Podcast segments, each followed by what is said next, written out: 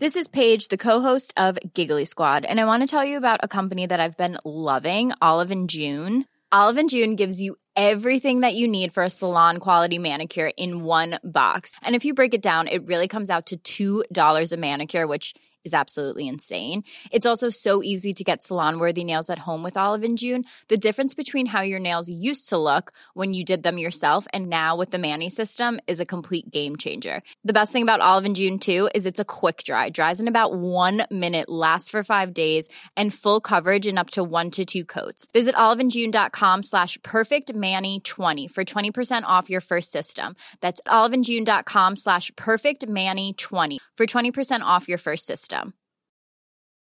Quality sleep is essential. That's why the Sleep Number Smart Bed is designed for your ever evolving sleep needs. Need a bed that's firmer or softer on either side? Helps you sleep at a comfortable temperature? Sleep Number Smart Beds let you individualize your comfort so you sleep better together. JD Power ranks Sleep Number number 1 in customer satisfaction with mattresses purchased in-store. And now, save 50% on the Sleep Number limited edition Smart Bed for a limited time. For JD Power 2023 award information, visit jdpower.com/awards. Only at a Sleep Number store or sleepnumber.com.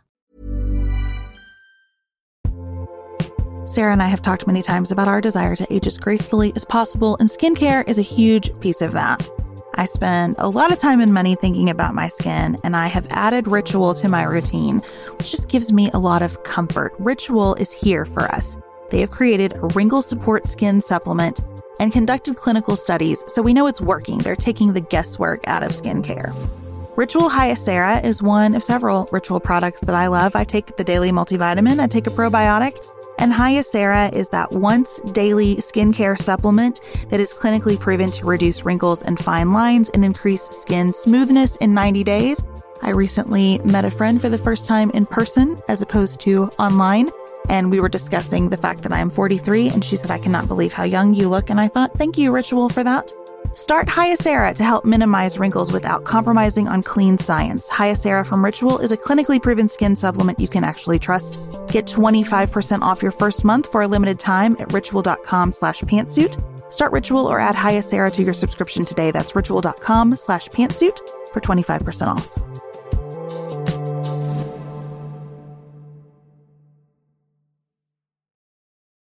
Honestly, I think so many members of our audience saw the trajectory of this podcast clearly way before we did. Really got what we were doing here and the appeal. And I mean, really should have just been like our pitchmen in the elevators with us. Well, I 1000% did not believe people were going to give us money for something that they could listen to for free. Like, just did not believe that people would show up and support our work in that way. That's been one of the greatest surprises of my life, honestly, and has really changed my perspective on humanity, not to overstate it. This is Sarah and Beth. You're listening to Pantsuit Politics, the home of grace filled political conversations.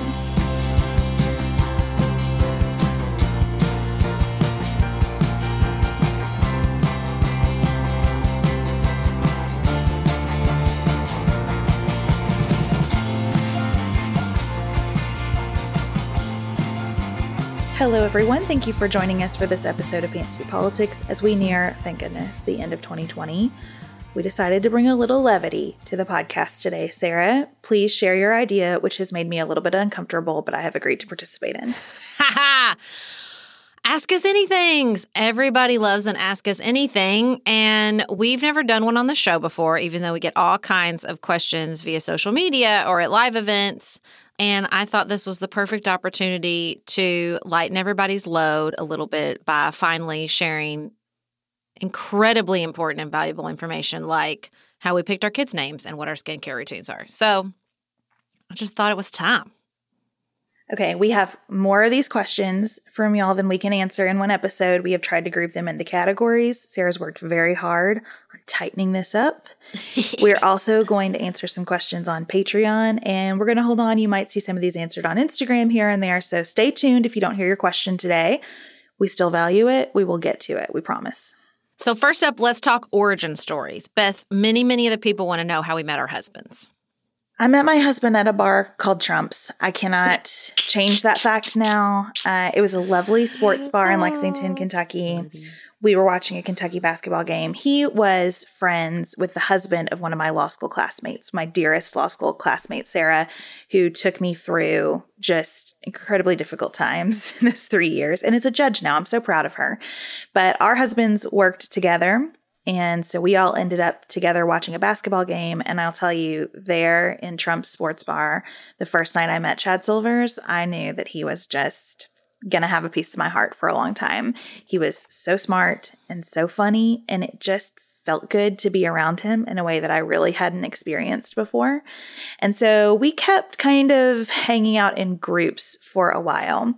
And I think there was some purposefulness in that on both of our parts and our friends too.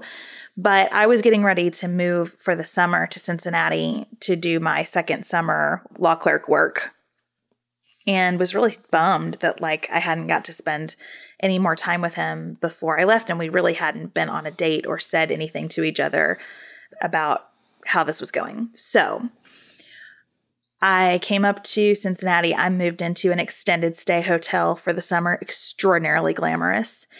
And a retired partner came into my office my first week at my job and invited me to go to a Reds game with him and his wife and told me I had to bring a date. And I did not have a date to bring, but I was already terrified about being at the firm, about doing social outings with partners. And so I thought, what the heck? And I called up Chad and said, Would you like to go to this baseball game with me?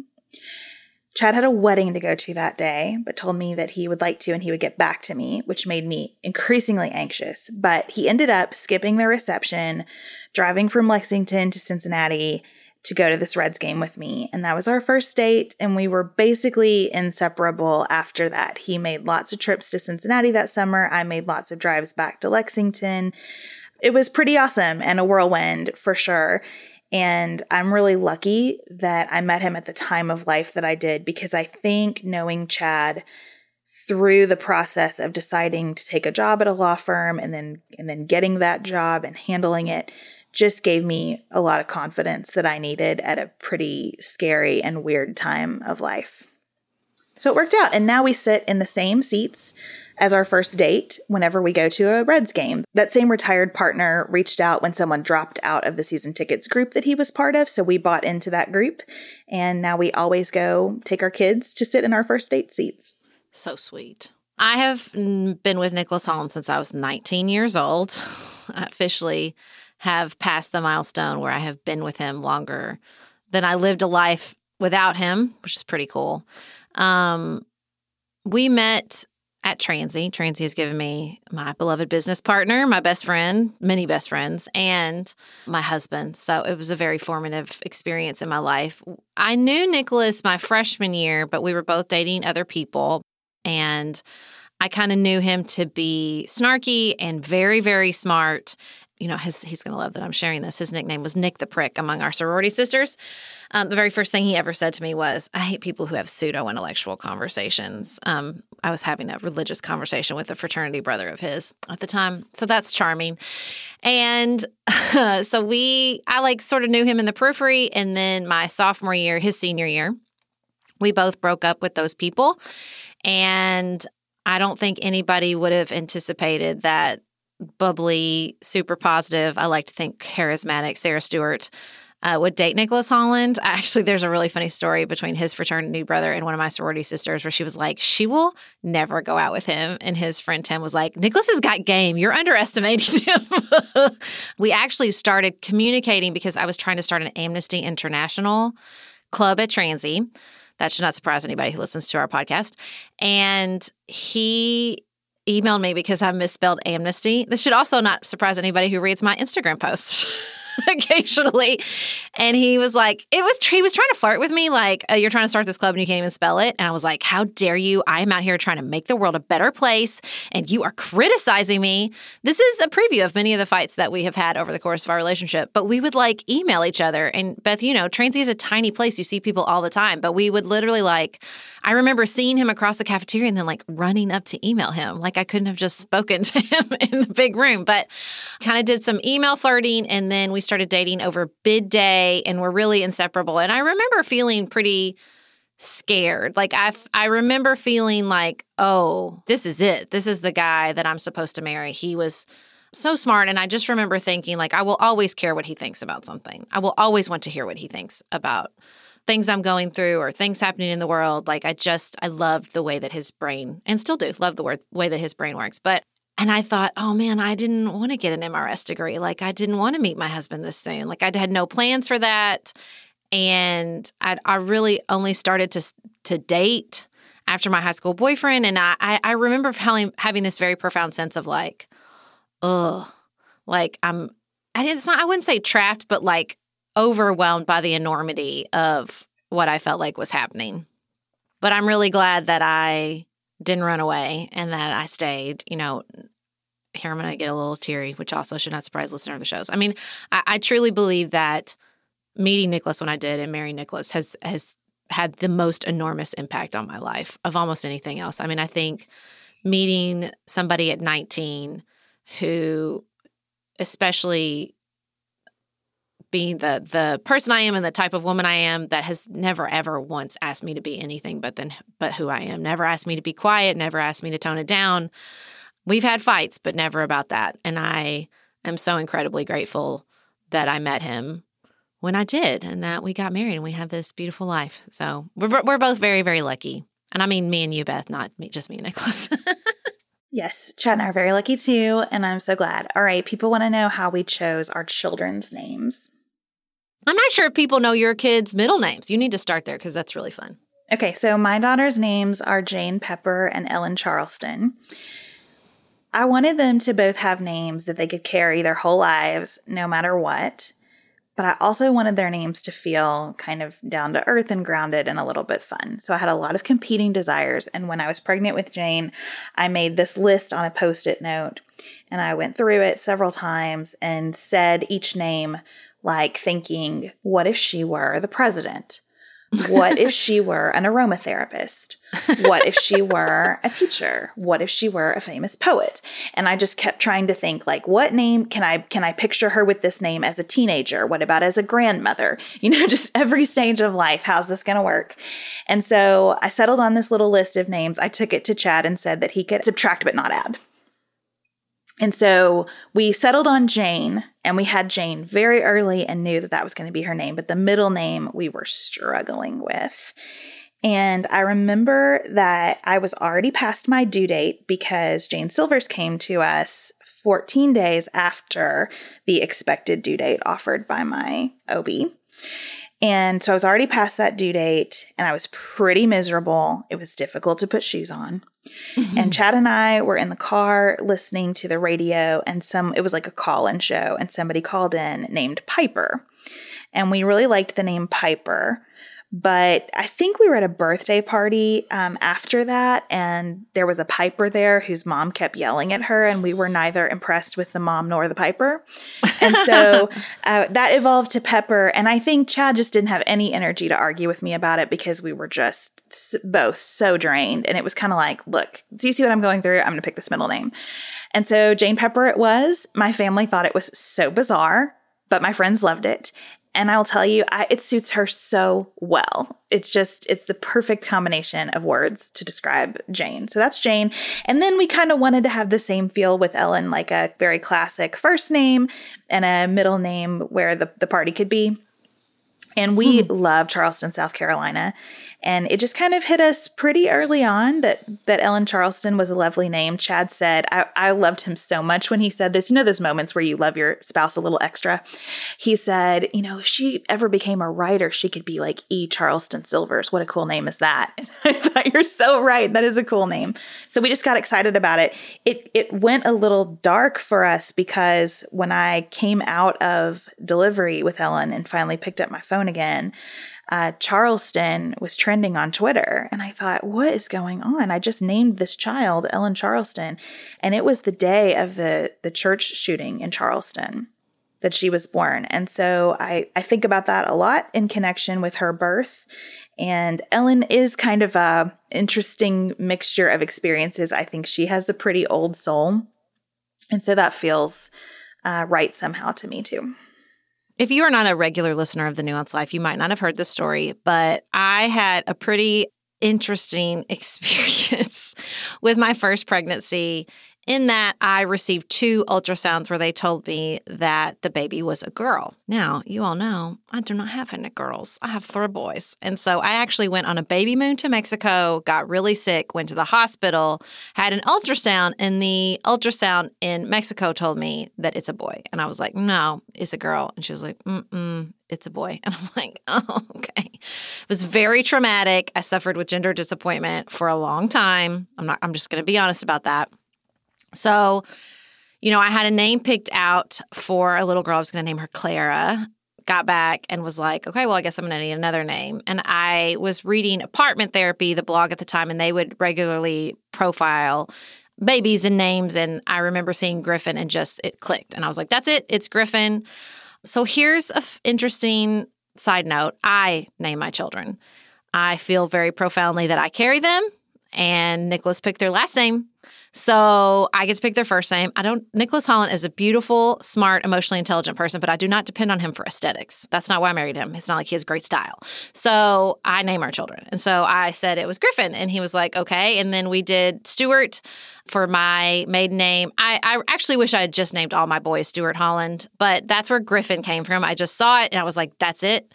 Then with Amos, I wanted something a little older. And so I used to read this baby name blog called You Can't Name It It. I think that was the name of it. And she would she it was such a good blog and she kind of shut it down. It was a shame. But she typed up this like gentleman, southern gentleman's mem- country club, like civic club. Like she typed up one of the registers in one of the entrance and we were looking through it and I said, "Oh, Amos." And Nicholas said, Oh, can't you just see baby Amos toddling in after Griffin? I was like, That's it. We're done. That's it. That's the name. That's my peak name. That's my favorite of the three, is Amos's name. And his middle name is Edward after um, literally like half the men in my family. My father's middle name is Edward. My stepfather's middle name is Edward. My grandfather, my great grandfather, my brother. Like it's it's long. So he's Amos Edward. And then Felix, I lost a pregnancy before I had Felix. And so when we found out he was a boy, because I was actually not going to find out the gender of the third pregnancy. But when I lost the pregnancy, I kind of wanted to separate myself from that experience. So we found out that Felix was a boy.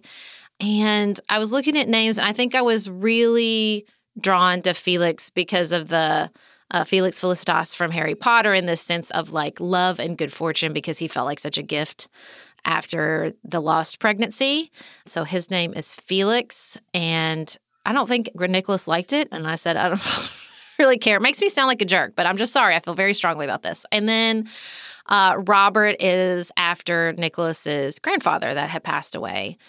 I think either right before Felix, yeah, must have been right, before, right after, I don't remember, but it's after his father, his grandfather and father. Um, so that's the that's the naming here at the Holland household. I'll tell you one of the my favorite names is his brother. They live this his um family has lived on Ridley Circle their entire lives. And so his little girl's middle name is Ridley. I love middle names like that. I think that's so fun. But I do I follow your pattern because my mother told me my whole life like you should name the baby what you want it to be called like that was like drilled into my head. So I was I did more fun first names and traditional family middle names, but I totally get your your vibe there. I also grew up with that drilled into my head that you name the baby what you wanted it to be called, and that is why my name is just Beth. I had a high school mm. guidance counselor argue with me about putting Elizabeth on my diploma because she thought I should use my formal name for my diploma, and I said my name is not Elizabeth. And I mean, we went around and around Bless. about the fact that my I, I, just have these four letters. That's all my like, parents. I don't know what you're going to do about it. it's just Beth. And um, for people who don't know me, here's another little thing. A lot of my family calls me by my first and middle name, so I grew up a Beth Ann. And that's how I met you at Transy. Yeah, you called by Beth Ann at Transy too. Met me in my life. You know, I have Beths and Beth Anns, so it's a it's funny. My my husband laughs because my family tends to run it together like it's one word. Uh, so he loves to tease me and, and call me Beth Ann, all one word. And next up, we have a question for Beth from Liz. My question is directed primarily at Beth, and it's related to some personal news. I um, am going to do yoga teacher training in 2021. I've been casually considering this step for a while now, but my life is aligning at this moment in a way that I'm going to honor. My years as a mom with kids at home are almost over. My nest is emptying out. And 2020 has functionally idled my two part time jobs and most of my volunteer commitments. I have loved being a mom to my two kids. Raising a family was the deepest desire of my heart. And I am grieving the end of these two beautiful decades that my husband and I have had kids at home. But I'm also welcoming the next phase of my life as a grown ass woman with more free time and fewer responsibilities to others. If I'm totally honest, I'm not even sure I want to be a yoga instructor in the next phase of my life. But yoga right now is what my body and brain are craving. It's like I'm a houseplant growing towards the light, and yoga is the light. So I'm just listening to that and pursuing it to where it takes me. But I do have a tendency sometimes to overthink decisions and talk myself out of wanting what I want. And I sometimes spend too much time worrying about how my decisions affect other people. But friends, I am one year away from turning 50, and that is not working for me anymore. I don't have a fully formed plan in mind, and I don't have an end goal to this decision. I'm simply saying yes to more in my life.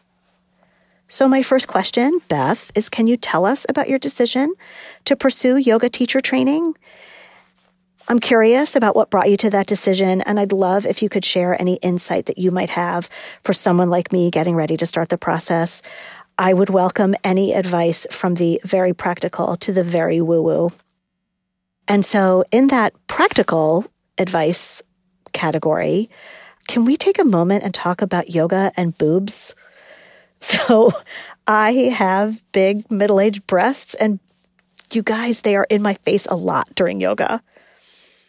A wise friend once recommended that I just observe and welcome a face full of gorgeous flesh, and I am here for that. But also, I need a really good sports bra that keeps the girls out of my face in forward fold. So I'm wondering if you have any recommendations for that. I want to thank you for bringing so much light into a very dark year for me and for all of the community. I want to wish you a very Merry Christmas and I want to wish you and everybody in the Pantsuit Politics community a much, much better new year. Namaste. I love this message from Liz so much. Okay. I started practicing yoga at the time that I was considering getting pregnant, and I didn't consider getting pregnant for very long. I had a thought perhaps we'll have a baby, and then I was pregnant, pretty much. So, I, as many of you know, have fibromyalgia. And at that time in my life, I was taking a pain medication constantly to try to deal with the symptoms of it. And I had to come off that medication as we started to consider and, and get into pregnancy. So, I was looking for all kinds of things that would be helpful and yoga was one of them. So I started practicing and I loved it. I felt like it was the exercise I'd been waiting my whole life for. I also could tell early on that there were just going to be some issues for me in practicing and that I wanted to know as much as possible so that I could practice safely and continue to practice in a deeper way, but in a way that I kind of understood where my body was. So that's why I signed up for teacher training. When I had Jane during my time at home with her, I found Curvy Yoga, which is a yoga school and website and program designed by Anna Guest-Jelley. And curvy yoga started with just the notion that not everybody who practices yoga is is a thin person, right? With a body that does everything that Instagram yoga portrays.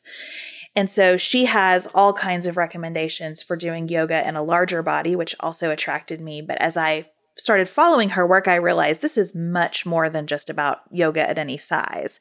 This is also about understanding that sometimes our knees hurt and sometimes our wrists don't handle us well in downward facing dog, and that yoga is a lifelong practice that needs adjustment over time. So I very enthusiastically signed up to do teacher training with her.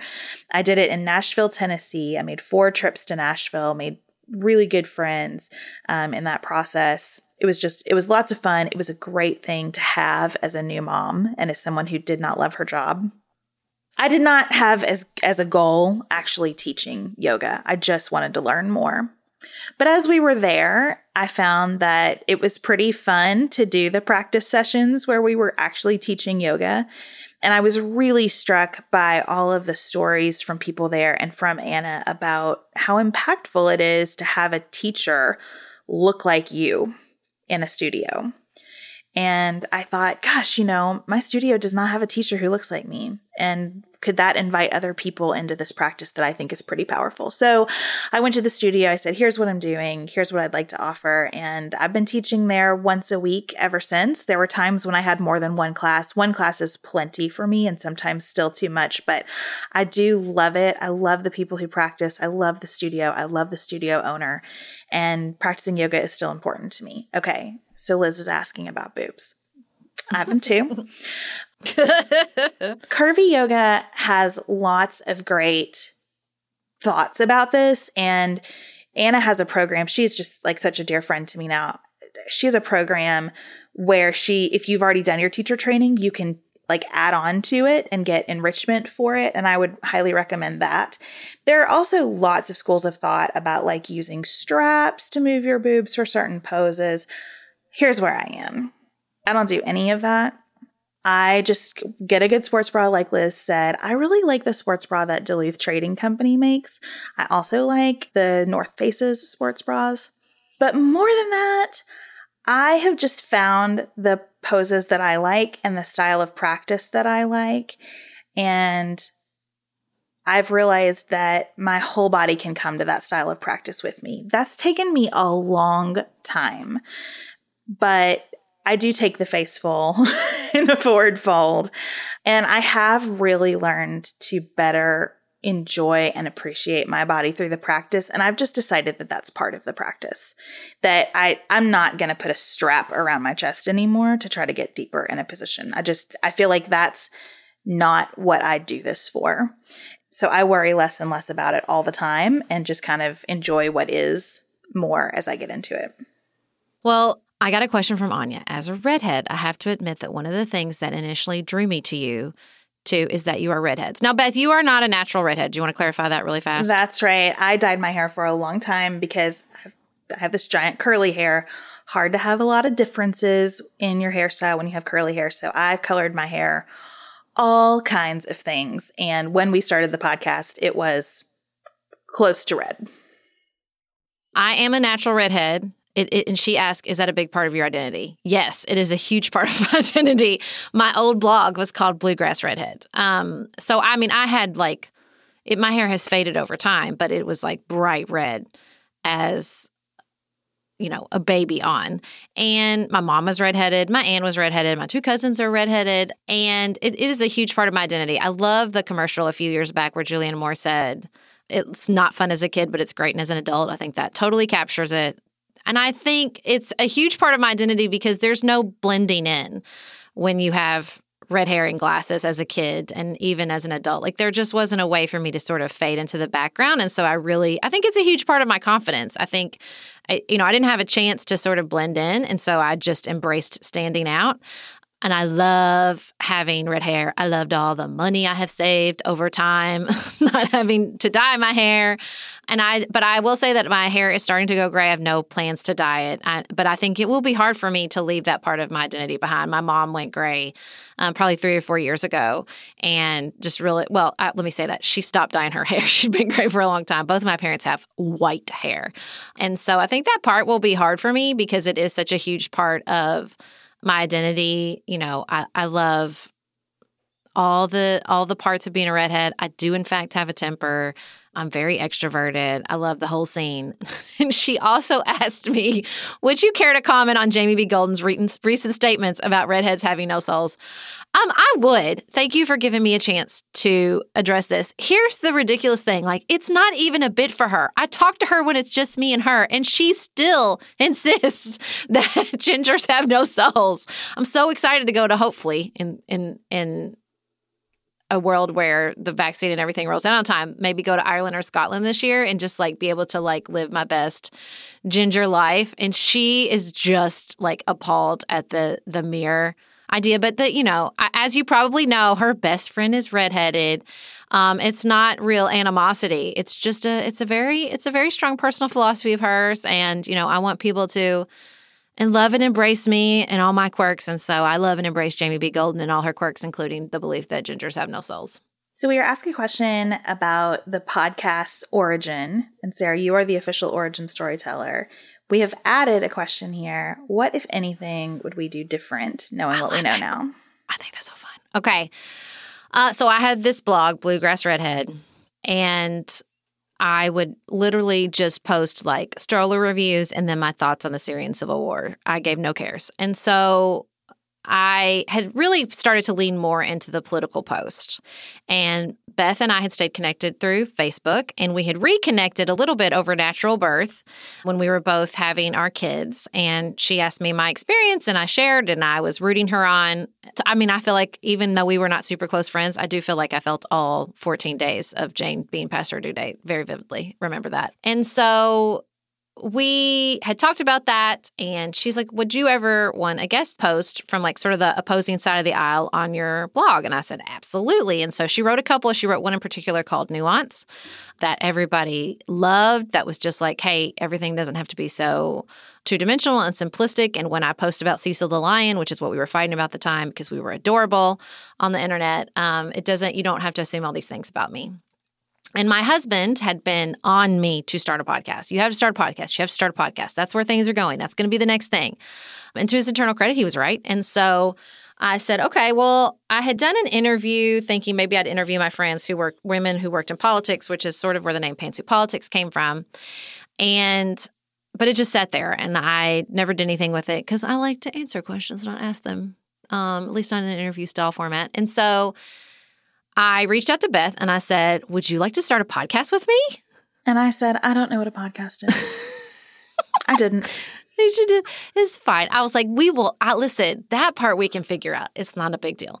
And so we had a test call. We just like talked on the phone. I'll never forget driving around in my van with Felix asleep in the back seat, and we talked for about forty five minutes. And I said, okay, we have something here, so we're not going to talk anymore unless we're recording it because we had really good chemistry and really good conversational flow from the very beginning. And, you know, I, I have to say, I am still a little surprised kind of knowing you from college and especially like knowing you better now at like where you were in your life at that point that you said yes and that you were like sure we're going to go on and we're going to talk about politics. It's going to be great. I'm surprised about that too. As y'all can imagine we tell this story a lot and the part of the story that i never tell is that there was a gap between Sarah saying, You want to start a podcast, and me saying, Sure. And in that gap, I was applying for a new job.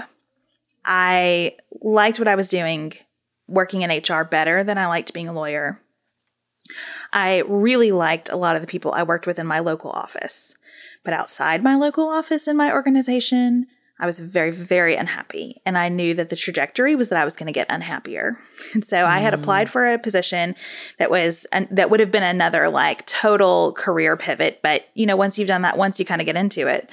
And I didn't know if that was going to go anywhere. And I knew that I could not do the job I had applied for and have a podcast about politics. They were mutually exclusive. And so I went and had my interview for that position. And it was clear to me in the interview that I was not a fit for them and they were not a fit for me. Like mm. I genuinely left not wanting that job. And that's the day that I called Sarah and said, sure, let's do it. And so I think that, you know, I one, didn't even know that story. So exciting. so, I mean, I think one thing is that I was just, I have had several moments in my life where a lot of emotions have been building up to there will be a change I don't know what the change might be or how it will happen, but there will be a change. And I had reached another one of those points where I knew I was not going to stay in my current position forever and probably not for much longer. And I really was kind of high on the confidence of having had another baby. That happened to me with Jane. It happened to me again with Ellen. I think there's something about giving birth where you're just like, listen, there are zero things I can't do. That's right. And so I was just at that crossroads and I had no idea what would come of it. I definitely didn't think it was going to become my full time job ever. Mm-hmm. But it sounded like a good project and a project that would draw me out of myself in a way that I needed. and probably push me in ways that I needed to be pushed. And it certainly has. And so that's the gap between the question and the yes was filled with what am I going to do here now that I know I have some choices to make? And as far as what, if anything, we would do differently, I mean, I think part of my answer is I would have trusted all of you sooner. I think I would have leaned in more to just pouring ourselves into the podcast instead of constantly feeling like we had to run around do a bunch of other things, trusting our listeners, even with regards to like listener support and advertising. I mean, I think that you guys, honestly, I think so many members of our audience saw the trajectory of this podcast clearly way before we did. Really got what we were doing here and the appeal. And I mean, really should have just been like our pitchmen in the elevators with us. But you know, I think if anything, would I do differently? Would we? I mean, I don't know. I'm not a big person that goes back and, and rewrites and thinks through stuff like that. But I do think that there was an opportunity to sort of trust ourselves and what we were building a little sooner. I don't know. What do you think? Well, I 1000% did not believe people were going to give us money for something that they could listen to for free. Like, just did not believe that people would show up and support our work in that way. That's been one of the greatest surprises of my life, honestly, and has really changed my perspective on humanity, not to overstate it. I mean, look, I could say a hundred things, right? Like when I go back to and listen to old episodes, there are a million things that now that I know more, I think, oh mm. oh my God, I will forever be combating the Beth from the right mm-hmm. um, language and expectations. And that's been really hard, but probably lots of lessons that I needed to learn through that. And so I just roll with it. The reason that I ultimately come down on no, I would not do anything different is that I think from day one, having no expectations about this is what's made it mm-hmm. special. Mm-hmm. And I really try to hold on to that no expectations. Every opportunity, I'm surprised and delighted, and I want to hold on to that. And every person who listens and tells me, like, I meet them and they say, I listen to your show, I'm still like, wow, you do? That's amazing. Why? And you know, it just it feels like such a gift and I want it to keep just feeling like that gift because I I really think we get asked about cancel culture sometimes and my answer is always, look, you don't fear cancellation if you don't feel entitled to what you have. And I've not one time sat down and thought, I'm entitled to make this podcast with Sarah and have people listen to it. And that has been just the, the most important piece for me of this whole puzzle. Okay, we're going to move into the next segment, which is our present day. We got a lot of questions about our routines in particular, like what a day in the life looks like. And we had lots and lots of interest in our morning routines. Beth, what is your morning routine? Well, it will surprise no one that we have very different approaches Which I learned when we started traveling. Sarah has very hardcore, like morning, evening routines, and I am much more flexible about it. So, are we talking what's our morning routine like in a non-pandemic world or do we want to do true present day? Yeah, true present day because okay. if you can't survive pandemic world, what kind of routine is it? That's all well, I say. Well, the biggest change for me, so non-pandemic world, I really like to start my day with yoga. And that just has not worked for me with the kids at home. So I've instead made exercise kind of like a reward once my work is done instead of my very first thing. So what I do now is get up, I get ready. Like even though I work from home, I put on real mm-hmm. clothes and makeup. Not a ton, but I get ready. I want to look like I'm ready to go out of my house at any particular moment or have to hop on you know, Instagram or whatever at any particular moment. So I just I get ready. I get breakfast together for my daughters. We talk about what are we looking forward to today, and then I get them set up for their online schooling. And usually I sit with Ellen, uh, my 5-year-old at a table and I do my work and she does hers. And what my work looks like in the morning, every single morning, I start with going through my email no- newsletters that have come in. And that gives me a full set of tabs open on my browser of things mm-hmm. that I want to explore and look into. And, you know, from those, I'm doing things like thinking about what are we going to talk about on the show? What am I going to talk about on the nightly nuance? What do I want to text with Sarah about because maybe it's a good future idea? Or what do I want to send Elise to make sure she reminds us about sometime in the future? So I'm just doing all that reading. My morning is intense reading on Mondays and Thursdays, we sit down to record the show late morning, usually through lunch. Fortunately, Chad's really good about getting lunch together for everybody since I'm usually sitting at my desk in that window. I sit down every day with a list of usually three bullet points. These are the work things that I must get done today. And so I go through all of that stuff and just knock it out. And then I reward myself with yoga or taking a walk or doing something fun with the girls. So, yes, I have a hardcore morning routine that I have even leaned more heavily into during the pandemic. I uh, wake up early, not too early, and the first thing I do is morning pages. So, I don't do a full three because it's a lot, but I write until I feel like at least two pages in a smallish journal and just sort of think about what I dreamt about or how's my mood or just try to get some of the internal chatter down on the page. Then I do a 10 minute meditation from 10% Happier. And then I usually do either go for a run, probably two days a week, or I do still do yoga in the morning. Now, Beth, I will tell you that I, in the pandemic, I agree, not there's no there's no time for Adriene although I love her. But I have really, really fallen in love with yoga with Kassandra's 10 minute morning yogas. I love those. 10 minutes. I can do that. Like, so I do, I do one of those most days.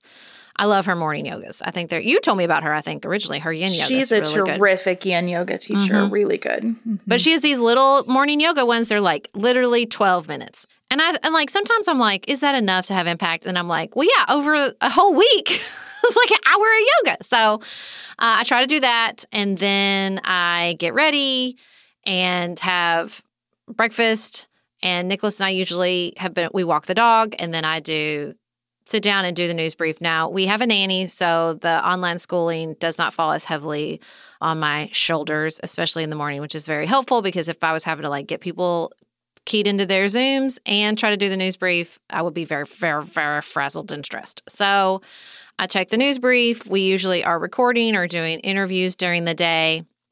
And then we had somebody ask about journals. And so I have some other journals that I do for my evening routine. I do one of those five year journals where you answer the same question for five years in a row. I can't believe I'm about to complete the second year already. And then I have another, it's called the Freedom Journal. I'm hesitant to recommend it because I don't love it. I'm just trying to finish it. But I do try to like write a little gratitude thing the evening and then then read at some point. But this this sort of day in the life situation was kind of wrapped up in the overall question of like, how do we do it all? And it's just with an enormous amount of help. I mean, particularly, I'm so lucky. Uh, we have a nanny. My mom lives down the street. My husband has an incredibly flexible work schedule. My mom is retired. My stepdad has a flexible work schedule. My grandmother's still here. I have amazing neighbors and girlfriends that live all around me. And so, you know, I, I am a very high energy person and I love to multitask, but all of that just is completely subsumed under the incredible village I live amongst that that makes my life possible. So we really touched on online school responsibilities there. You have help. I take a lot of it. Chad jumps in and takes it too. We're Chad and I are just kind of playing volleyball all the time, I think, with online school and with eating and everything. But we, we have a really good partnership. I'm I'm very lucky that we both work from home. It makes a huge difference. Mm-hmm. Someone asked about uh, my cooking and particularly kind of comfort food recipes that I come back to. I think someone asked about what I like to cook on like weekday evenings. And here's the truth of it I don't love to cook on weekday evenings. I, mm. I really don't mm. love to just get food on the table. I like a day where I'm making a feast for my people. That's so true. You do like like the event. You should have been yes. a caterer, man. Oh, believe me, I've thought about it. And maybe in my next act, I like change. We'll see. But I do. I like to just, I like a plan, a grid of responsibilities. I like a countdown to that day. Here's what I'm doing every day as I'm leading up to it. I dig that. But I don't love to just get dinner on the table. So I rely heavily on resources like The Lazy Genius. I love her Change Your Life chicken. If you haven't made that chicken before, check it out. It will become a staple in your rotation. I love slow cooker stuff. Mm-hmm. I love like at breakfast time time, if I put baked potatoes in the crock pot, I feel like I'm just killing it at life. And we're going to have baked potatoes and soup or something at lunch, but I've done something to make lunch easier. I feel really good about that. I use an instant pot and an air fryer as though they're paying me to use them. and I really like making instant pot butter chicken. I'll put a link for that in the show notes. I like air fryer. Do you have the Indian food instant pot recipe book, the cookbook? You got to get it. Nicholas no. makes everything in that dang book, man. I will I put a link in the it. show notes. It's his favorite. It. Yeah, because I love I love any kind of curry situation. Mm-hmm, like I'm just mm-hmm. I'm really into instant pot and air fryer because I like things where I have cooked something, but I don't have my oven heating forever. Yeah. So I'll put some links in, but the truth is I'm not very helpful on weekday cooking because I do not enjoy it. And in fact, I have come to resent it. Well, I don't cook. Smartest decision I ever made. Married a man who cooks. I will say though, when we got first, when he proposed to me, he was making hamburger helper, y'all. It's been a, it's been a very long evolution to where I basically now live with a professional chef. We are special breakfast people here at Pantsuit Politics, but not just when Beth and I are on the road. The truth is, I want something warm from the oven every Saturday morning and Sunday morning. It's just the truth. It makes it feel special, makes it feel exciting. I don't want to work at it. So the first time I ever saw Wildgrain which is bake from frozen subscription box for sourdough breads, fresh pastas, and artisanal pastries. I was obsessed. You guys, I've been a member for over a year. It's amazing. It's so easy. Every item bakes from frozen in 25 minutes or less, no thawing required. You can fully customize your Wildgrain box. You can choose any combination of breads, pastas, pastries. You can even build a box of only breads, only pastas, or only pastries if you'd like. And for a limited time, you can get $30 off the first box, plus free croissants in every box when you go to wildgrain.com slash pantsuit to start your subscription. Sometimes I make one single croissant just for me because I want to feel special, and they're so good. You heard me. Free croissants in every box, and $30 off your first box when you go to wildgrain.com slash pantsuit. That's wildgrain.com slash pantsuit, or you can use promo code pantsuit at checkout. Looking for the perfect gift to celebrate the moms in your life? Aura frames are beautiful, Wi Fi connected digital picture frames that allow you to share and display unlimited photos. It's super easy to upload and share photos via the Aura app. And if you're giving an Aura as a gift, you can even personalize the frame with preloaded photos and memories. You guys, I love my Aura frames. I have one in my office, I have one in my kitchen, I have given one as a housewarming gift, I have given one as Mother's Day. Father's Day. They are the most amazing gifts because this app is a game changer, in my personal opinion, in digital frames. It makes it so, so easy to get the pictures on there and even videos. It plays like you're in Harry Potter, you guys. It is the best. I love mine so much. And right now, Aura has a great deal for Mother's Day. Listeners can save on the perfect gift by visiting auraframes.com to get $30 off plus free shipping on their best selling frame. That's A U R A frames.com. Use code PANTSUIT at checkout to save. Terms and conditions apply.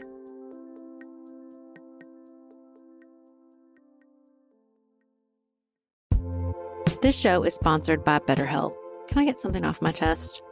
Every day I feel a little pang of sadness because I think about Griffin going away to college. Y'all, he's a freshman in high school.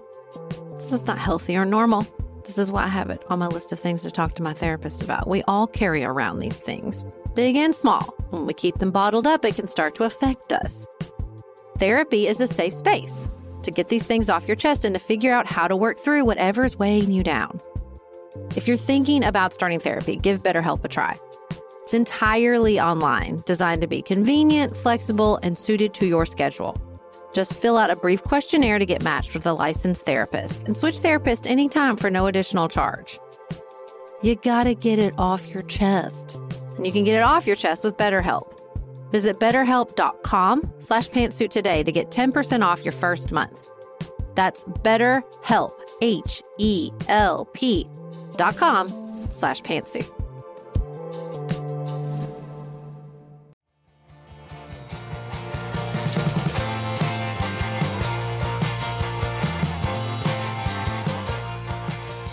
Okay, this was a fun question for me. Somebody asked, I'm a two on the Enneagram, or actually, her name's Sarah. Sarah asked, I'm a two on the Enneagram like Beth, and I cry so easily like Sarah. My question is for Sarah. I come to tears so easily, it often holds me back from sharing or speaking in a group. I'm wondering how you think about your tears and how you've overcome any shame about them. I always smile inside when you tear up. Well, I guess the real story it was a little bit of a, a trial by fire i was the one of like five valedictorians at my high school and I wrote a speech. And then the day of, I was like, I do not like this speech. It is stupid. And I rewrote it.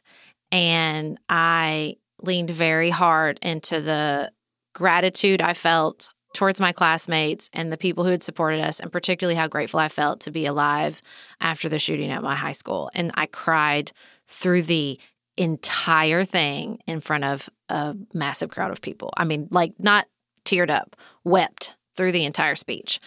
And so I think, you know, after I did that, it kind of, you know, once you cried in front of everybody at your valedictorian speech, like it just doesn't, not much matters after that.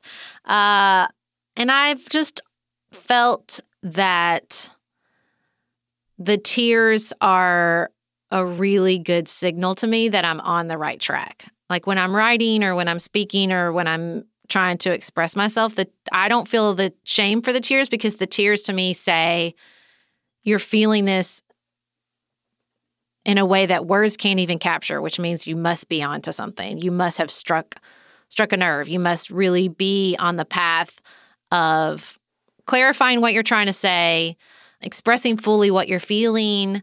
And so the tears to me are they're like a they're like a guidepost or I guess a, a superpower if I'm feeling really full of myself. But I just, you know, I, I've never really felt shame about it. Like I, I get frustrated when I in the past when I've gotten so angry that I've cried and I feel like I can't get across what I'm saying because I'm so upset. But I just, I think there's a part of me that realizes like, but that gets people's attention too. Like that is a way to express that you feel strongly just as much as forcefully arguing or yelling or, you know, whatever the case may be. So, yeah, I just look at them as my as my little feelings barometer. And so uh, I did I did feel a twinge of like, oh man, am I that bad? Somebody left in a review one time that was like, and the other one cries all the time. I was like, man, I don't cry all the time. That's rude. That's the only time I've ever felt a little bit, and I can't believe it came from a stupid anonymous iTunes review. But those will I get did- you though. It, I mean, I have to stop reading them. It just does. Yeah. But It that one does. time, that's the only time I've ever felt like, ah, because it felt like, well, I think because it felt like the person was implying that I was not smart, that I was just emotional. Like all I all I did was cry, and that's not how I feel. I mean, I and I don't think that's true. I have my tears are valuable, but it's not the only thing I have to offer. Maybe that's maybe that's the the conclusion there. So I have a question for you about this because I always compliment your emotional elasticity. Like you can be all teary and then the next second be cracking up Yeah. Mm-hmm. or super angry or just having moved on entirely from the tears, which is not the case for me. Like I don't cry often on the show because if I start crying, like we're going to be here a while. I'm going to be in it. going to be a couple days before I'm myself again. So I want to know if you've always been like that or if that's something you've developed over time because you recognize the value of those tears. Well, I guess this is really where I wish I could phone a friend or phone a mom and ask my mom. Um, I don't think, no, I think I have always been a very emotional person. I mean, I was kind of like known for being a little bit of drama when I was a little girl, and I, my feelings were always right on the surface, right? You know, you would think being like the redheaded kid with glasses, I would have like built up a thick skin, but it was almost the opposite. Like, I think that I just, I still I still feel very like my feelings are just right there on the surface all the time. And I've gotten a little bit better. I have actually been, I remember one time early in the pandemic where you were like, I just went outside and cried and I felt so much better. And I felt like I, like, I cry, the tears are on the surface, but I don't like really break down, or I felt like I haven't this year very often, even though I kind of felt like I needed to. So I don't know if it's if it's a symptom of um, elasticity or maybe deep repression. Who knows? But I feel like I've always I've always been a, a person with very big feelings, and I I mean I don't know. Do you remember? I feel like I cried a lot in college. Do you remember me crying a lot in college? Uh, not really, but I don't remember a whole lot about college, so that doesn't mean anything. and I mean, I think I think that's always the weird thing for us. Like people think that those surface level comments that get to us, it always sounds like I'm just smart but have no soul, and Mm. you're just emotional but have no intellect. And I Yeah. think that that's always what hurts because I'm always like, I'm a person with feelings too. And Sarah is super duper smart. And so why can't you see past these caricatures? But that It's just so happens true. when you work on the internet. And I think we're getting better at like talking about that and handling it. True, true. So we had another question. We're in the miscellaneous section now. Okay. um, one thing you thought you'd never do but changed your mind on. You're going to have to go first. I got to think about this one a minute. Even though I had these questions in advance. I didn't think I would have children. Really? I never did. I never played house and thought of myself as the mom. I did not have kind of a timeline in mind for relationships with kids in mind.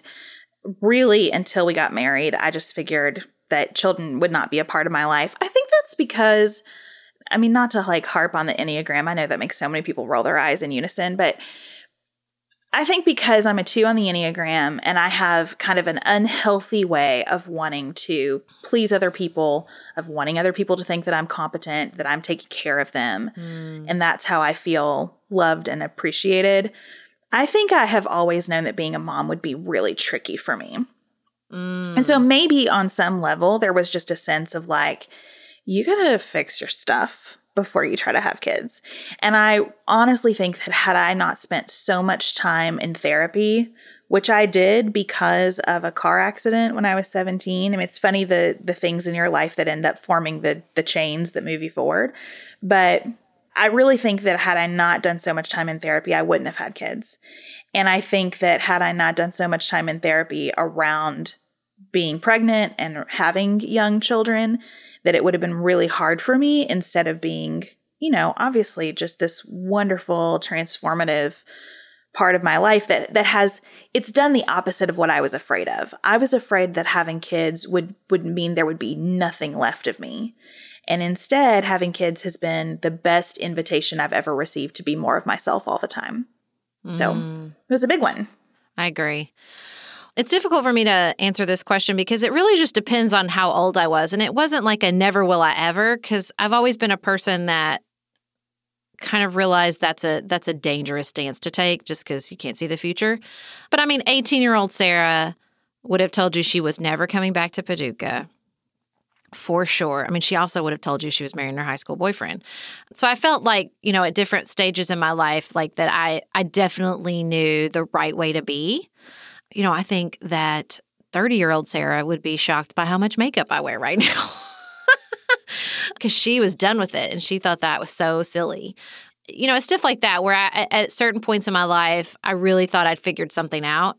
And then I see it with whole new eyes and like definitely a new understanding of uh, what I was missing before. But nothing, I don't, I don't know if there's anything huge I said, I said I would never ever do but change my mind on because I'm not a I'm not a never ever person. I mean, there's a lot of things I do. If like Oprah was inviting me to do them, I'd be like, yeah, sure. I I definitely will be a great professional basketball player, Oprah. Let's do this.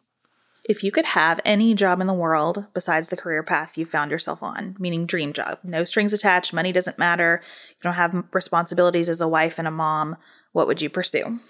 I probably should have been a preacher that's the career path that the older I get, I'm like, man, that's what this this is what my personality is suited for. Like it's sort of like the parts of this job that I really really love to all my my best Enneagram 1 tendencies and I think that if I had been born a man even in the, you know, exact same place I was, that's probably what I would have pursued. And if money wasn't an option and I didn't have the responsibilities and and because I think I could do it and still do this, like I would probably pursue like the degree and go do that and be a minister somewhere. I just I like that. I like the mix of people and like philosophy and leadership. I just I like the the mix of that job, but I'm most likely probably very much glamorizing it and it's it's just like every other job a lot harder once you're on the inside. I would work in the foreign service. I would love to live all over the world. I would love to speak lots of different languages. I would love to be a diplomat. So that's that's where I would go if if nothing else mattered. Well, this is a good lead into the next question, which is if we could go anywhere, where would we go? Hmm. I mean, I don't know if we're talking about just like if I could go anywhere and come back, you know, I mean, Mars, right? Like I, I, would love to see the universe in as much context as I possibly could. If I were going to live somewhere else, I really feel connected to Canadians. Um, I think that would be a good spot for me. I visited Helsinki in college and I loved it. Loved it. So if I just had to pick another place to live in the world right now, that would probably be it. Well, I don't want to live anywhere else. I really like where I live. We know this. I mean, if I could start over and like be from anywhere else, that's like a whole other ball game. And I would probably be British, as covered on last Tuesday's show.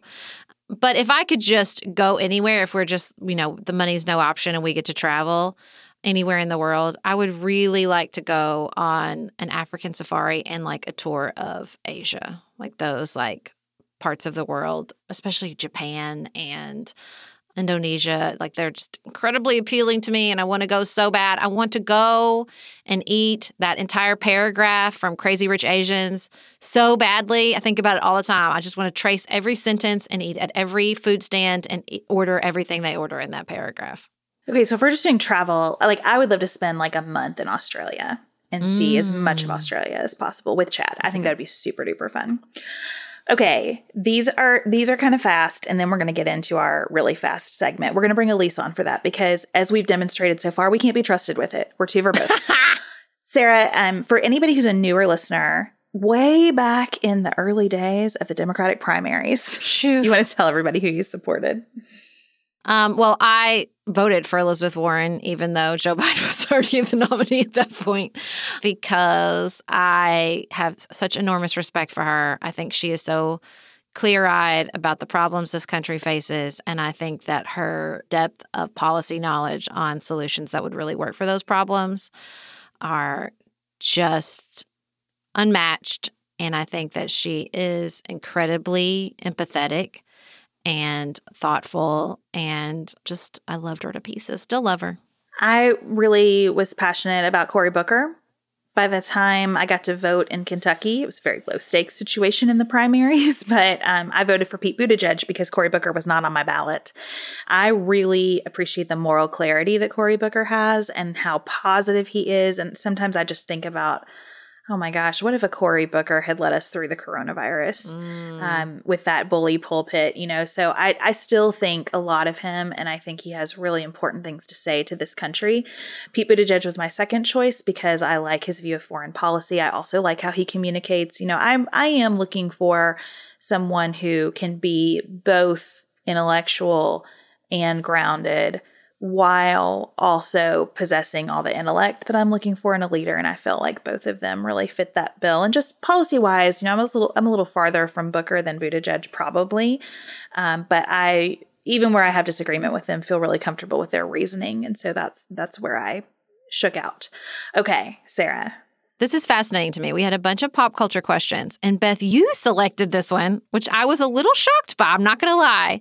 Somebody asked for our opinions on the Free Britney movement. Britney Spears is under a guardianship and has been trying to get out from her father's guardianship, but the request was denied. I just, I, I'm, I'm gonna be honest, I was a little shocked you picked this question. Well, fun fact in law school, I took a comparative law class and I did this massive project on guardianship laws uh-huh. and comparing guardianship laws in the United States and Canada. And then I did a little bit of work as a young lawyer on guardianship. I would not say I was uh, suited for that kind of work at all. It was not a pleasant part of my experience practicing law, um, but I did a little bit of that work. So I am interested in any scenario where we are talking about a person's ability to make decisions about their most fundamental rights as a person, right? How I spend my money, whether I make decisions about my health care. I think that's some of the most important just human rights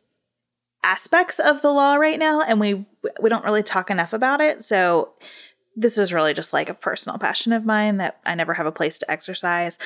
And you know, it's Britney Spears has been the background of the soundtrack of my life, right? Because of mm-hmm. my age. And seeing Britney Spears' journey has been important and formative in a lot of ways. So I don't have, I mean, I think the biggest thing for me is when I think too much about the Free Britney thing, it feels a little exploitative, it feels concerning. I wonder what she would choose if she were talking to all of us candidly without any influence constantly about this. But the subject of when do we lose the ability to make decisions for ourselves? I am glad people are paying more attention to because I think it's really important. Well, we also got a question about Taylor Swift, and this maybe is my answer to one thought, one thing you thought you'd never do but changed your mind on, which is listen to Taylor Swift again. I loved her in law school, and everybody fell for her. I didn't like her first album; I thought it was cheesy. Then she wrote the what's the uh the big one where she's running around in the dress, and the song that made her really, really famous, Romeo Juliet. I don't remember the name of it. Y'all are all screaming at the at the at your phones or computers or whatever right now. But uh and then I just really got turned off of Taylor Swift for a very long time and thought she's so shallow. And I well, and not shallow. I just felt like like we're in different places and I'm excited for her to get a little older and more mature. But I had kind of written her off and I've really changed my tune. I'm back. I'm back in with Tay Tay. I think she's doing amazing things, and not just because she got political, although I think that was the smart move. I love the documentary. Love folklore so much. That album is amazing. And I take back all the mean or dismissive things I said about Taylor Swift probably five to seven years ago. Okay, we're calling in Elise to be our grown up now to monitor us through our lightning round. Take it away, Elise. Sarah and I have talked many times about our desire to age as gracefully as possible, and skincare is a huge piece of that. I spend a lot of time and money thinking about my skin, and I have added Ritual to my routine, which just gives me a lot of comfort. Ritual is here for us. They have created a wrinkle support skin supplement and conducted clinical studies, so we know it's working. They're taking the guesswork out of skincare. Ritual Hyacera is one of several Ritual products that I love. I take the daily multivitamin, I take a probiotic, and Hyacera is that once daily skincare supplement that is clinically proven to reduce wrinkles and fine lines and increase skin smoothness in 90 days. I recently met a friend for the first time in person as opposed to online. And we were discussing the fact that I am 43, and she said, I cannot believe how young you look. And I thought, thank you, Ritual, for that. Start Hyacera to help minimize wrinkles without compromising on clean science. Hyacera from Ritual is a clinically proven skin supplement you can actually trust. Get 25% off your first month for a limited time at ritual.com slash pantsuit. Start Ritual or add Hyacera to your subscription today. That's ritual.com slash pantsuit for 25% off.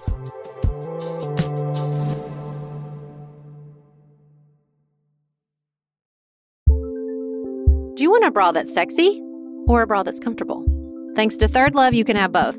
Third Love was started to take all the frustration, ick, and ugh out of bra shopping. That's why they make solutions for every bra problem, aka problems. Their bras make it easy to bring back perkiness you haven't seen since high school, get smoothing you know where, and have straps that actually stay put. Designed at their headquarters in San Francisco and made from premium materials, they put every style through hours of wear testing on real women, including themselves, before it's given the stamp of boob approval. Comfort and support are guaranteed. Plus, whether you're a double A cup or an H cup, their virtual fitting room will help you find your perfect fit fast. And they've even invented half cups. No more feeling stuck between two cup sizes that don't fit right. It's time to get your problems solved. Visit thirdlove.com and get 15% off your order with code podcast15.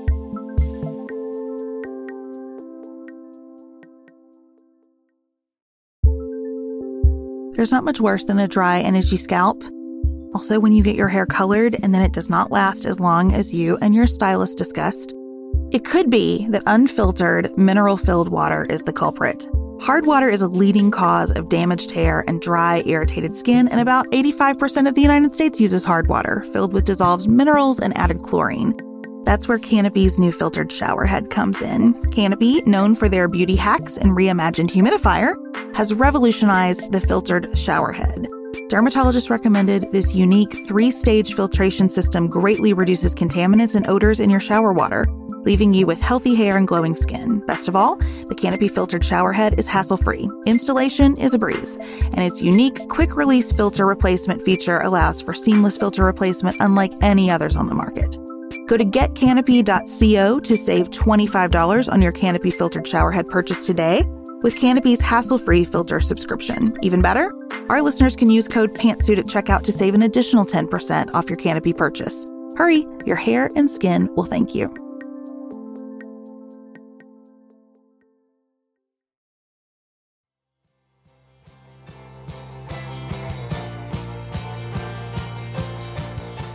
Okay, so before we start the lightning round, I just have to get in on this Taylor Swift conversation really quick. No one asked my opinion, but I'm going to share it anyway because I have a lot of thoughts about Taylor Swift. Um, and I'm going to try and keep it quick.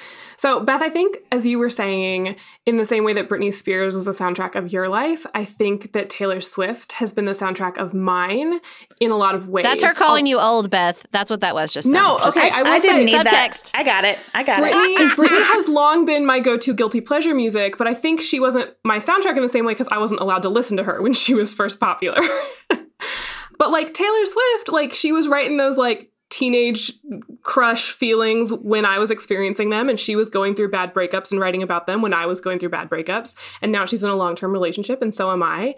And all of that, Sarah, I think is the reason that you went off her for a while. I think it's why people have really polarized feelings about her. I think she's grown up in front of all of us and shared the emotional experience of like life and aging and maturing with vulnerability in a way that like few artists do. So I know a lot of people have a lot of feelings about her as like a singer or a guitar player or musician. That's fine. But I think she's a masterful songwriter. I think that she yeah, burst onto sure. the scene, capturing the teenage years and early love and crushes in like this really poignant way. And then I think she went through some hella rough years in her early 20s. I think she was trying to figure out who she was in front of all of us. And we watched her live out like the pain of that and some mistakes, some definite mistakes. And like she just went through like what I like to think of as second puberty, right? The early 20s are kind of like a weird second puberty that I think we all go through. And she did it in front of all of us and not did not always make good choices. And I think that's when a lot of people took a break from her, Sarah, and me to an extent too, because I think her music wasn't as good in my opinion, I think no, it was just repetitive. She was saying the yeah. same thing over and over again. I got she it. Was. And listen, Reputation was her she still album. does that to a certain extent. Like I'm listening to Evermore right now. I like it, yeah, but the songs all sound very similar. Probably gonna get a million emails. Don't email me. I'm only halfway through. we, I should say, we are recording this the morning that Evermore came out, so yes. we haven't fully digested it yet. But here's what I think about her recent stuff.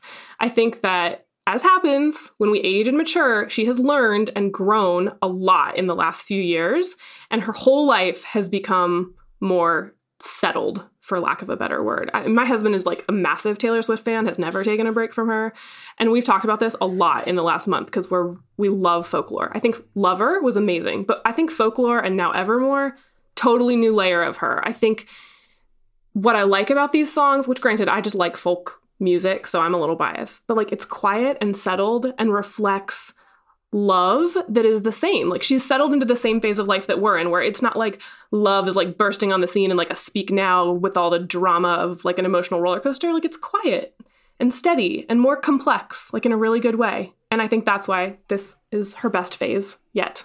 And that, those are my thoughts about Taylor Swift. Well, I mean, I don't know how settled she is. She still has a backpack for a cat, so. Well, that's true. But I am happy to see her mature. That was definitely my beef. Is I just felt like she did. She wasn't saying anything new. I'm ready for her to start saying new things, and I think she is, and I'm here for it. Totally. I think we're on the same page, and I'm I'm really in my Taylor Swift love right now. So, okay, you ready to do a lightning round? Yes. All right, let's do it. So, as you mentioned earlier, we got like way more than 100 questions. So we're just going to try and get through some of them as quickly as we can. So here we go. Let's start off with people who wanted to know all about your beauty routines. Sarah, your skincare routine. Beth, your hair. You want to tell the people? Well, I reluctantly did some Instagram stories about my hair. It's the most conversation about hair I've ever had in my life. and I thought that I did like very comprehensive work in talking about my hair on Instagram. And then like so many questions came in. So I have endeavored to answer all of them. I have saved those stories to a highlight. And uh, my husband and lots of his friends just took a breath of relief that I'm not going to talk more about my hair here. I'm certain. Okay, so I'm gonna do a Instagram story tomorrow on my skincare routine, and I will also save it to the frequently asked question highlights. But the too long did not watch. If you don't want to go on Instagram, is I just do what Jamie B. Golden tells me to. The other day we were voxing, and she said, "Do you not know the ingredients of any of your skincare products?" And I said, "No. Why would I? You do. I just buy what you tell me to buy. That's all I know. Jamie told me to buy it. That's the only information I know. I've gotten a little bit better. I have a a working knowledge now, and I will share the products I use. But if you don't want to bother to go over to Instagram, I just buy what Jamie P. Gold tells me to. Okay, great. So skincare, hair care, all on Instagram highlights. Head there. All right, favorite ice cream flavor? Mine is coconut chip from Graeter's, which is a Cincinnati brand. It's so good. I know this is lightning round, but I just have to tell you, they use this French pot process and they pour chocolate in while it's spinning. And so the chocolate gets cold and it freezes in these great big chunks. And it's really high quality chocolate. So it's the best. Reese's Peanut Butter Cup Blizzard. Okay, and mine is Jeni's sweet potato and torched marshmallow, which is a seasonal flavor they do in the fall every other year. And this is an off year, so you can't get it right now. So I'll just say that it's the Talenti Gelato Mediterranean Mint. Y'all are extra. Y'all's ice cream is extra, just saying. Yeah, we like bougie ice cream. um, okay, favorite candy. M&M's. Peanut M&Ms. The darker the chocolate, the better. Just plain dark chocolate. Uh, favorite snack. I like an apple with peanut butter. My favorite snack is always and forever cookies. I don't even care what kind. Awesome. Mine's popcorn. Okay, favorite meal. My favorite meal is this vegetarian plate that they make at Table, a French restaurant in Cincinnati. It's different every time, but they just find something with vegetables that I don't see anywhere else. It's fantastic. I read this as like favorite meal of the day, and mine is breakfast. I love breakfast. I would really eat breakfast for lunch and dinner if I could. oh, well, breakfast is obviously my favorite meal of the day, too. I read it as like, what do you want to sit down and eat if you can have anything? I read it that way too. And Beth, you already shouted this out, but mine is actually Change Your Life Chicken, which we're having for dinner tonight. Mm, Kendra has changed my life. love it. okay, favorite unhealthy cereal. Captain Crunch forever. I struggled with this one because I have not consumed cereal in like 10 years because it makes me feel like total crap. But I think back in the day, I really liked Kashi shredded wheat, but I don't think that's unhealthy, I guess. So I guess I would say Honey Nut Cheerios. Oh, see, Sarah, I'm on the same page with you because I don't really li- well, I eat cereal, just not unhealthy cereal. Kevin says that I just eat grandma cereal. So my favorite cereal is Cracklin Oat Bran, and I'm just saying that that's unhealthy for our budget because it's expensive. You two are ridiculous. Trashy cereal is the best. Ugh, no, like Captain Crunch. No, you? Captain Crunch leaves that coating on the top of your mouth. Mm, it's so good. I mean, Captain Crunch was my favorite as a kid. I just, I don't know. I just, if I want something sugary for breakfast, I'm going to go with like French toast or right, pancakes, Something with- muffins. yeah, literally. syrup all over There's a toast with all the jelly. My yeah. eyes are rolling so hard. So hard. Um, okay, what are the best games, particularly board games, for a four year old boy? Sarah, I feel like this is your question. Well, I said spot it, which is the like the most delightful little game. It's this tin, it's circle cards, and every card has like six images on it. And then you flip to the next card and you have to find which of the two images are on both cards. I really don't understand the math of this game at all, but it's really fun. It's easy to like stick in your purse and play at a restaurant. Um, there's no reading. It's fun. It's quick moving. And so I would definitely say spot it. And then as a follow up, for sure, Candyland forever and always. Beth, do you have any thoughts about board games? Not for four year old boys. I don't know. I don't know four year old boys. Four year old girls? Ellen really loves Hi Ho Cherry-O. Mm, Um, oh, and she also loves that. Candyland. And my girls love to play apples to apples. They don't understand like nine tenths of it, but they think it's hysterical. Um, okay, what was the best purchase you made during quarantine? The best purchase I made during quarantine is it has a terrible name, but it's this hand cream from Duluth Trading Company. It's lavender hand cream. I believe the brand name is No Crack, which I don't love. But I mean, we're all washing our hands like crazy. My skin has never been so dry, and I love this hand cream. It's been so helpful. That's so much more luxurious than mine. Go ahead, Sarah. My best purchase is the Shiatsu back and neck massager. Naipo, I guess is how you pronounce it. But it's the it's a massage like it has the like kneading balls that you see in most like neck massagers, but you put your arms through these holes and so the weight of your arms pull it down. It's fantastic. I love it so much. Both of you are so much more, your purchases are so much more like luxurious than mine. My, the first thing that came to mind for me was the fact that we bought some really cheap shelves to put in our guest room so that now our guest room is an extra pantry space for us because like we're not getting guests and our pantry is tiny. So we just have more, more space to store food. That makes sense to me. I do want to rain check on this question because I just got a bamboo steamer so I can learn to make bao, and I'm really excited about it. So, uh, you know, You know- check back with me in 2021. I need you to send me whatever you learn about that because we have had a bamboo steamer forever and I don't know that I've ever used it, but I want to learn. So when you learn, teach me. We can do a little FaceTime. Perfect. Sarah, the people want to know how you put together the gallery wall in your office that's so beautiful. Well, I'm going to do an Instagram stories because people ask me about the gallery wall a lot. That's going to be in the frequently asked question, maybe sometime over Christmas break. But my friend Sarah is an expert gallery wall hanger, and she came over and we literally laid it out on the floor in front of the wall, if that makes sense. Like we laid it all out on the floor so we could kind of see it and then just moved it up to the wall slowly and then I add to the wall. So if you've if you're a long time watcher, I don't know, you probably have never seen all the way to the top, but it's growing up the wall. I just keep sticking stuff, and that's much more haphazard approach, and it takes a really tall ladder. But that's basically it. All right. So if you want to know about Sarah's gallery wall, head to Instagram highlights for that as well. Um, okay, for her fourth or fifth shout out in this episode, Jamie Golden wants to know if you wash your shins in the shower. I'm very excited to hear Beth's answer to this. I do once a week. Once a week. Listen, listen, I'm not dirty at all right now. The truth is, I'm just getting in the shower to get away from people. Word. So, my time in the shower right now is just whatever I enjoy. But I make sure at least once a week I do a good scrubbing, as my grandmother would say. A good scrubbing. I do not wash my shins. No, I don't. I don't do any sort of all over body scrub. I, I scrub the dirty bits. That's just the because my skin is hypersensitive and dries out really easy. So I save all that for the Korean spa. I'd literally never thought about this until this question, and I realized I only wash the front of my shins. Like I bend down and like wash the front of them, but I don't do anything about the back. But I'm with Beth. Like I'm not. I'm not. I don't get dirty. Yeah, like, it's I'm like not, what are you washing off? And also, it's all running down your entire. It's at the bottom of your body. All the Yeah, soap and water is running right past it. This is a whole Twitter thing, you guys, about how weird white people are because we, a lot of us, like don't wash our legs at all in the shower.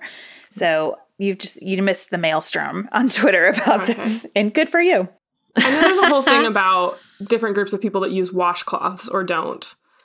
Right, right. Someone wants to know if you all went to girls' state in high school, and if so, what your jobs were. I did not. Not a thing that my high school did. I did go to Girl State. Oh, y'all. I've actually thought about putting this on Instagram before. My one piece of legislation at Girl State was a partial birth abortion ban. Discuss amongst yourselves. I don't remember my job. I think for you in high school. it was on brand for me in high school. Yes. I think I was the whip. I think. I'm not sure. I don't remember. I remember the campaigns. I remember one girl in particular's campaign poster, which featured a very large glamour shot. And I remember my roommate who now teaches at my children's elementary school, but I have a terrible memory. I just I just remember that legislation because I found it in my massive memory troves the other day and was like, oh my goodness. So is girls' state like Model UN but for state government? Yeah, I mean it's like you go and you you're there's like a legislator. I don't remember if there's an executive branch or if it's just the legislative branch. I'm telling you, my memory is very, very, very weak on this. I mean, I remember the actually the most important lesson I learned from Girls State is our local state senator took us out for to Applebee's before we left to give us advice uh, for me and my high school girlfriends, and uh, I will never forget him saying, telling us that when he ran, his opponent ran this radio ad and the song was Jeepers Creepers, where'd you get Bob Leeper? And all it did was say his name, Bob Leeper, over and over and over and over again. And he was like, the number one lesson in politics is name recognition. And that was the biggest favor he could have done for me. That's like my most vivid memory from Girl State, which is only really adjacent to the Girl State itself. It's so true because in my freshman year of undergrad, the only thing I remember from student government elections is that someone got up for their campaign speech and said, You should vote for me. My name's Kurt. Kurt rhymes with dirt. Vote for Kurt. And See? See? Mm hmm. Yep. It works. That's not depressing at all. Okay, uh, top five non political podcasts.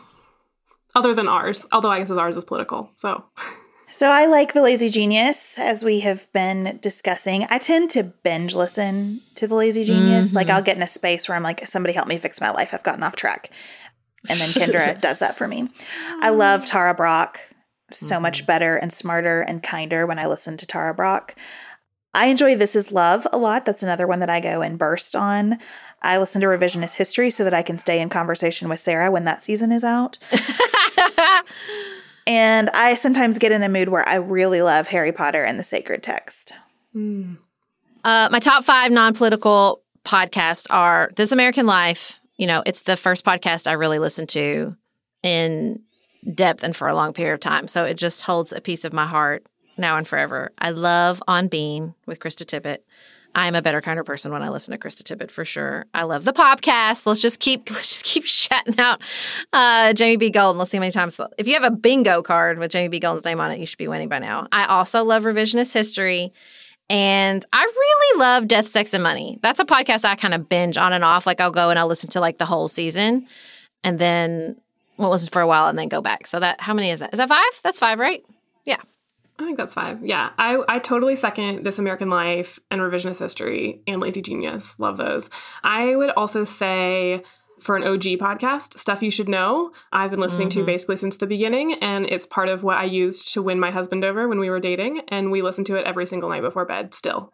Oh my gosh. I would also say Noble Blood. I really like that. I like to binge that. Bible for Normal People. I like that. I like to binge it.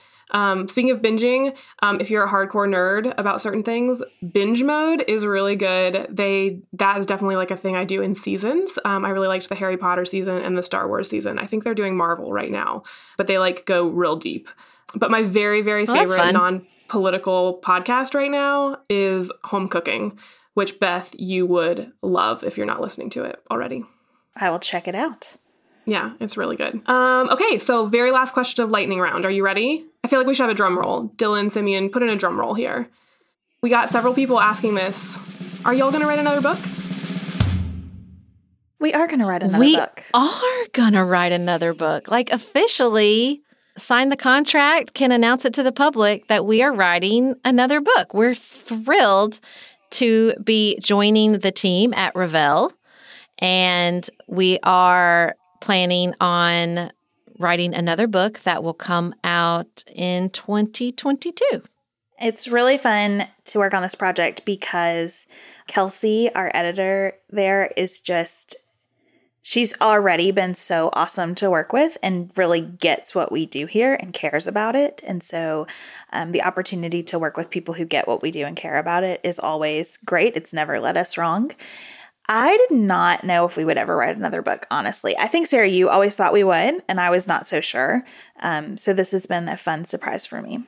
Not because I didn't and, think we could, I just wasn't sure if we'd want to. You know, I wasn't sure all the things would come together, um, but the things have come together.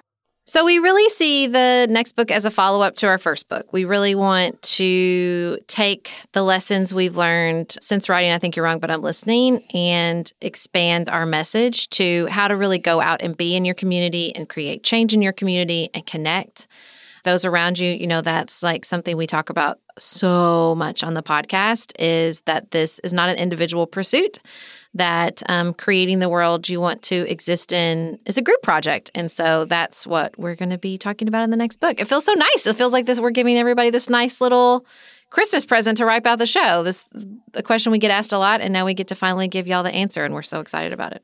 Well, and please watch your email. Make sure you're on our email list. If you aren't, you can go to pantsuitpoliticsshow.com and subscribe. But we're going to be asking for you all to help us a lot in the process of writing this book. So many of you have amazing stories, we know from the emails you send us already. And we want your stories to be part of the lessons that we're sharing in this book. So stay in touch with us because we're going to be asking for lots of your thoughts as this comes together. Well, this was really fun. What a fun way to close out. If you did not get your question answered, don't worry. Sarah and Beth are going to a- answer more of this stuff on Patreon, more of it on Instagram, and we're also we have a giant spreadsheet with all these questions, so we're not losing any of them and we will do more episodes like this in the future. Sarah, the AUA episode was your vision. Are you satisfied? I am. I think it was really fun. I love it. And I'm excited about answering even more questions. Uh, y'all, they had really good questions. We will be back in your ears here on Friday to process the year politically. So we're going to just kind of start in January. Don't worry, it's not going to be a lot of detailed reliving. Just more what what are we thinking about? What have we learned? What's in our minds going into the holiday? And we are so excited to share that conversation with you. Thank you so much for joining us and for being interested enough in what we do here to ask us all of these fun questions. Have the best week available to you. We'll see you on Friday. Keep it nuanced, y'all.